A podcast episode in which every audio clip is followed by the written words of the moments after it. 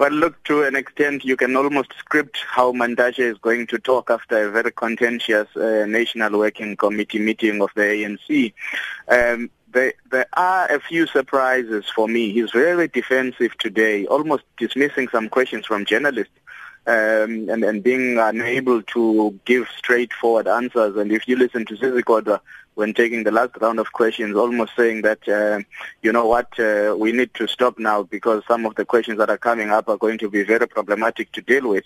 So there is a sense that uh, this time around they are unable to defend the decision of the National Working Committee to the extent that would be required.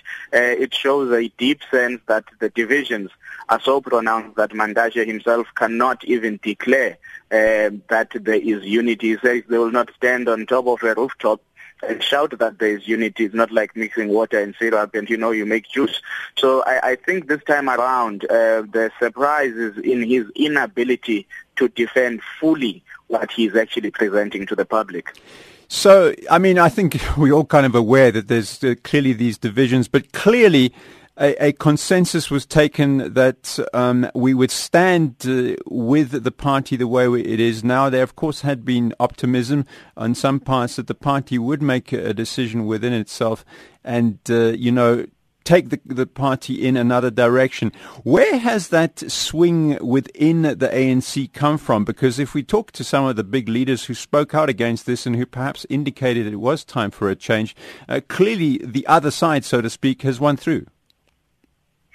Well, yes, the other side has won through. Um, I mean, if we were to use an idiom uh, that says there's no honor among thieves, uh, the reality is that some of the people that have spoken out against President Zuma are no different to him. Probably it's the scale and extent to which uh, their wrongdoing runs.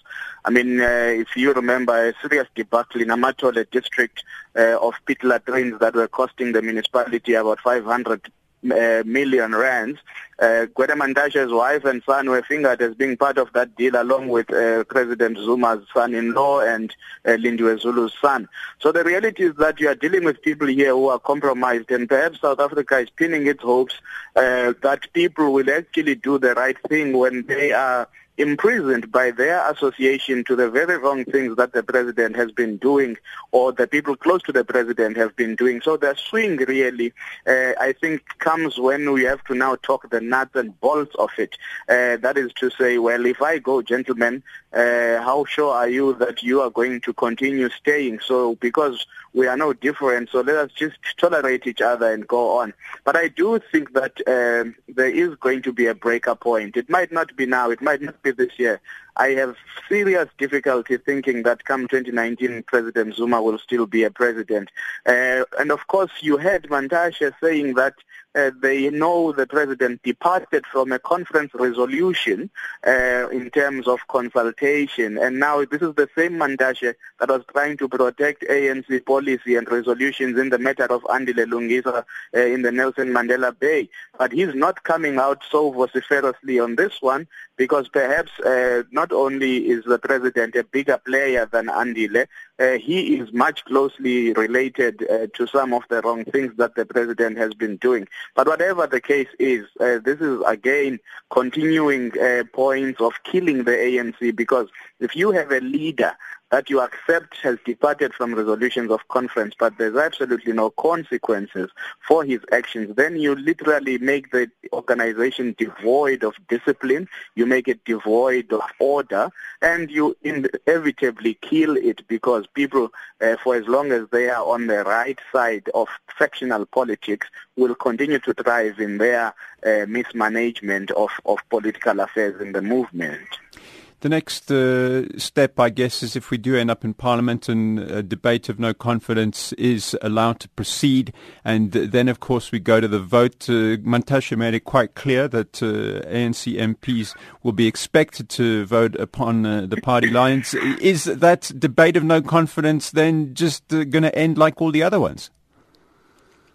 Well, I mean, in anticipation, we could probably think it will end up like other ones. Uh, what might happen, though, uh, because the requirement is that uh, constitutionally the requirement is that it must be 50% plus one uh, in, for for that motion of no confidence to carry. So while some ANC MPs might find that they want the president to go, they might choose uh, not to vote, abstain, be away from the house, um, and the motion would still not carry because the opposition in and of itself is not at 201. But politically speaking, if, if, if, the, if, the, if the faction that no longer wants the president went for broke uh, in political terms, uh, they could literally uh, vote against the president. The president would go. Uh, you'd probably need to discipline all 50 or so many members that voted with the opposition. That will be an, uh, a strainful task for any movement to go through. I mean, sort of clean uh, a quarter of, of, of, of their parliamentary membership. And for them to achieve that, they would have to go through a disciplinary committee that is chaired by Derek Hanekom, who is on the faction that wants the president to leave. So if the faction that wants the president to leave came up with a comprehensive political strategy and made sure that in Luthuli House they are protected by the president and they, I mean, by, by the secretary. They are protected by Derek Hanekom chairing the, the disciplinary committee. They would probably go very far in actual fact towards conference having gotten rid of the president. And I think that would give them some credibility in society and maybe within the ANC as they campaign for power away from the preferred candidate of the president. But for all of that to happen, they need to say, we are willing to sacrifice ourselves to save the ANC. There seems to be no sacrificial ability in the current leaders, even though that they say they are wanting to stand against the president, but are they willing to sacrifice themselves in protecting the ANC and South Africa from President Zuma? That is the big question.